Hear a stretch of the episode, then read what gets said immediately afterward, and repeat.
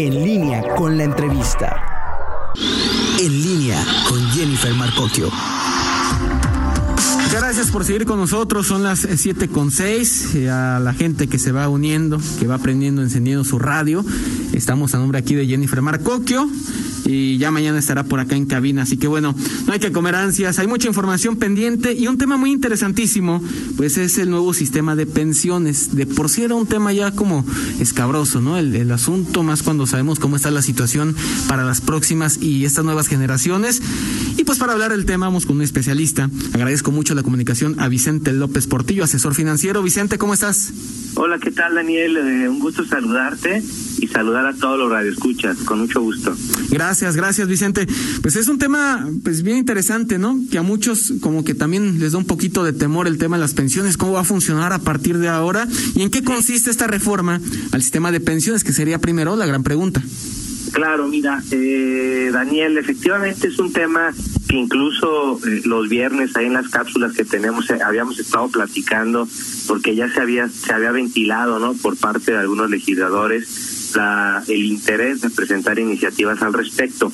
¿Qué sucedió? El día de ayer, el titular del Ejecutivo, el presidente Manuel López Obrador, envió una iniciativa que contiene diferentes reformas a la ley del Seguro Social con la finalidad pues de que se discutan en las cámaras y se proceda a su aprobación. Eh, la idea es que estos cambios eh, entren en vigor a partir del año que entra y que tenga para algunos temas algunos periodos de gracia. Hay que recordar, antes de compartirles los tres o cuatro puntos que considero más relevantes y algunos comentarios al respecto, Daniel, ¿cuál era el antecedente? Miren, eh, en el tema de las pensiones, específicamente en las AFORES, eh, la reforma eh, anterior se había dado en 1997, cuando entraron en vigor las AFORES aquí en nuestro país, administrar los recursos para el retiro, ¿no? Eh, a partir de esa fecha no se había hecho ninguna reforma importante en la materia y sí había mucha inquietud en todos los mexicanos pues de cómo iban a ser las pensiones de toda esta generación de los trabajadores de Afore, ya que se pronosticaba que la pensión que ibas a tener en este esquema solamente iba a ser del 30% del último salario que tuviste pues de trabajando en activo, ¿no? Pues imagínate Daniel, pues no realmente iban a ser pensiones que no iban a alcanzar para tener pues una correcta calidad de vida, ¿no? Eso por un lado. Por el otro, también se había estado eh, eh, discutiendo pues que lo que aportamos a la cuenta individual eh, tanto aportaciones del patrón, del trabajador y del gobierno, pues eran muy bajas. En conjunto, antes de la reforma había 6.5% sobre el salario base de cotización y pues también el ahorro voluntario había sido pues nulo o, mínimo. Es por eso que decía estos legisladores, sobre todo de Morena, habían intentado eh, presentar pues algunas iniciativas. Ahora, qué es lo que se está presentando eh, y que se va a discutir en el Congreso y que bueno, a lo mejor eh, pensemos que sea muy probable que se apruebe sobre todo por la mayoría, ¿no? De Morena en el Congreso. Mira, los puntos esenciales los podemos resumir en lo siguiente. Primero, se pretende disminuir las semanas de cotización necesarias para tener derecho a recibir una pensión. Daniel, en este esquema de las AFORES tenías que tener 1.250 semanas para al menos tener una pensión mínima garantizada que el gobierno iba a pagar para todos los trabajadores que tuvieran 60 años como mínimo y 1.250 semanas. ¿Qué estaba pasando? Pues que casi eh, se estimaba que solamente el 35% de los trabajadores iba a poder cumplir con este tema de las semanas. Es por eso que ahora se pretende pues que en vez de 25 años sean 15 años y solamente sean 750 semanas para tener esa pensión. Y esto esa va a beneficiar pensión, mucho, ¿no, no Vicente? Porque Sí. había muy pocas personas que podían disfrutar de su pensión, vamos, 25 años, y también considerando las, las políticas de las empresas, la edad del mismo trabajador, pues era muy poca la gente que disfrutaba su pensión realmente.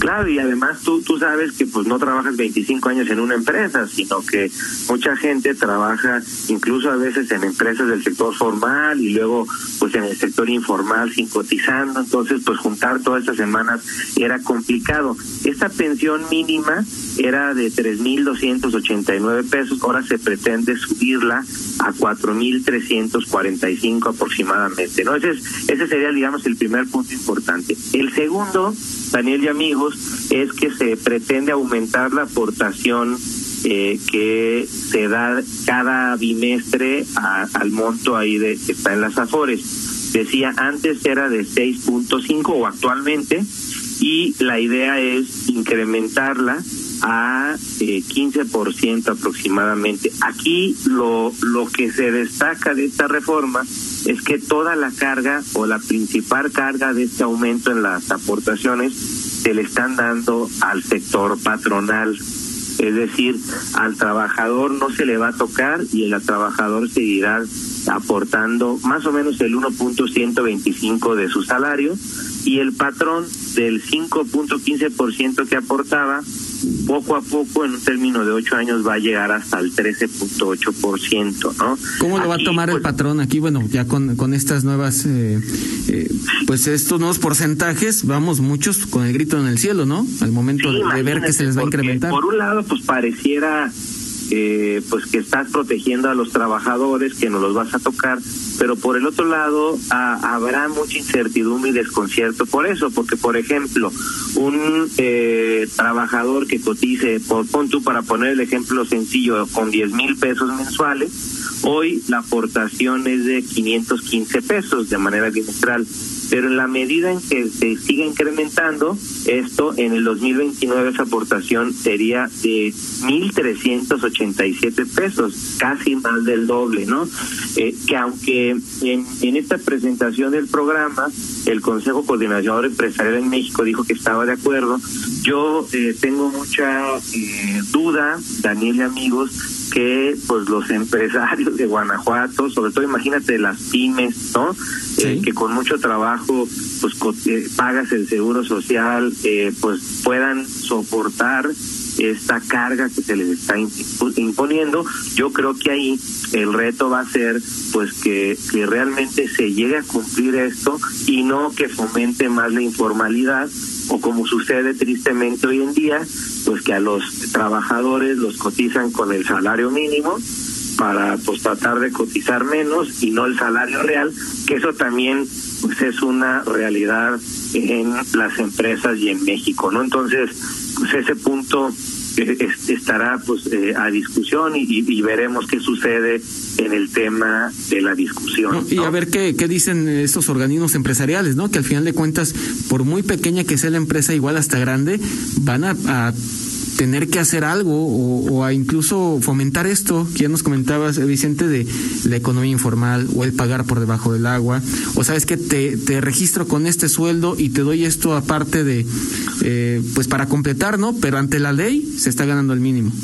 Sí, y eso es lo que se acumula a tu cuenta, ¿no? Entonces al final la pensión que vas a tener tú pues va a ser en base a ese salario que te están aportando y no va a ser realmente la que se pronostica en todas estas proyecciones, ¿no? y el, el, tema del porcentaje, Vicente, como, bueno, el lado bueno, ¿no? ¿Cuántas personas, eh, tomando porcentajes, se tendrán un estimado de ahora sí cuántas van a poder disfrutar de, su pensión y, a partir de qué edad? Porque se hablaba de que era mm, casi un, la mitad, ¿no? De los trabajadores, un 56% de los que tenían derecho a una pensión. Sí, sí, fíjate, ahora, ahora según esto las cuentas que hace el gobierno federal, porque también le están sumando la pensión que están dando ahora para adultos mayores, ¿no? Como parte de este paquete, se estima que sí se llegue al ochenta y tantos por ciento, ¿no? Incluso otro tema que en teoría se ve bien es, es con esas contribuciones se pronostica que la tasa de reemplazo, e-, esa tasa de reemplazo significa que es el porcentaje de pensión que tú vas a recibir en, relación a tu último sueldo. Es decir, si yo ganaba mil pesos, eh, se estimaba que nada más iba a tener una pensión de, de 300, que era el 30%, y ahora se estima que va a ser del 54%. Yo ganaba mil y voy a tener una pensión de 540, que también ahí, aunque se le está incrementando el, esa proporción, pues Daniel, tú sabes que si con mil pesos de tu salario no te alcanza, imagínate con la mitad, pues menos, ¿no? Además, yo creo que a todo esto, Daniel, hay que ubicarlo muy bien en el contexto que estamos viviendo actualmente, pues del COVID, ¿no? De la crisis económica, de la recuperación eh, en el país que eh, los analistas financieros y económicos pronostican que va a ser lenta. Entonces, pues va a estar complicado. Mira, yo, yo, yo tengo algunas conclusiones eh, sobre esto. Primero, pues sí estará a discusión mucho la parte de que eh, pues el costo principal sea el sector privado, ¿no? Eso ya lo decías tú, va a estar muy discutido y pudiera fomentar que no se estén pagando los salarios reales. También hay otro tema de que se está proponiendo que al, al haber más personas que van a tener su pensión mínima garantizada al reducir las semanas de cotización, esto también le va a implicar un gasto público adicional al gobierno porque tiene que completar eh, eh, lo que está en las cuentas de Afore para poderle dar esa pensión.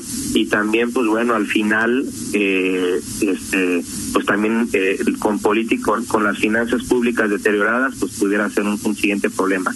No se está eh, viendo de una manera clara el tema de la informalidad, ¿no? Toda esa parte, pues qué va qué va a suceder, no no está muy claro el tema de las comisiones también eh, que se pensaban que se iban a reducir, eh, los trabajadores independientes y también, aunque hay una propuesta ahí de fortalecer el ahorro voluntario, yo creo que también debemos de tener algunos esquemas, más educación financiera para que la gente pueda aportar. Lo que veo favorable, amigos y Daniel, es que tú sabes que se estaba rumorando mucho de que el gobierno quería apropiarse de esos recursos, tener el control a través del Banco del Bienestar o a través de una fore pública. Eso, pues al parecer no se está tocando y por lo tanto creemos, pues o creo que eso sí es una buena noticia, que el gobierno haya cesado en ese interés y que tengan, pues estén más abiertos a una discusión técnica para lo que al final es eh, muy necesario de reformar este sistema pues para que la gente pueda tener una mejor calidad de vida al momento de retirarse. Perfecto, eh, Vicente. Eh, nada más ya para cerrar, el vaso, el vaso medio lleno, medio vacío con todo este tema y a, reserva, ¿no? De lo que digan los legisladores, eh, considerando que pues la mayoría son del partido que propone, ¿no? Sí, habrá que ser muy pendientes en septiembre, que se supone cuando empieza la discusión eh, y, esto va a generar mucho ruido y yo creo que va a generar que estemos comentando mucho de este tema, así que estaremos todos muy pendientes. Pues bueno, ya estaremos atentos, atentos con este tema. Muchas gracias, Vicente López Portillo, nuestro asesor financiero de cabecera, y pues seguimos atentos a esta información. Ahí estamos a la orden, Daniel. Saludos a Jenny y a todo el equipo de producción. Gracias. muchas gracias. Abrazo fuerte a la distancia, Vicente López Portillo.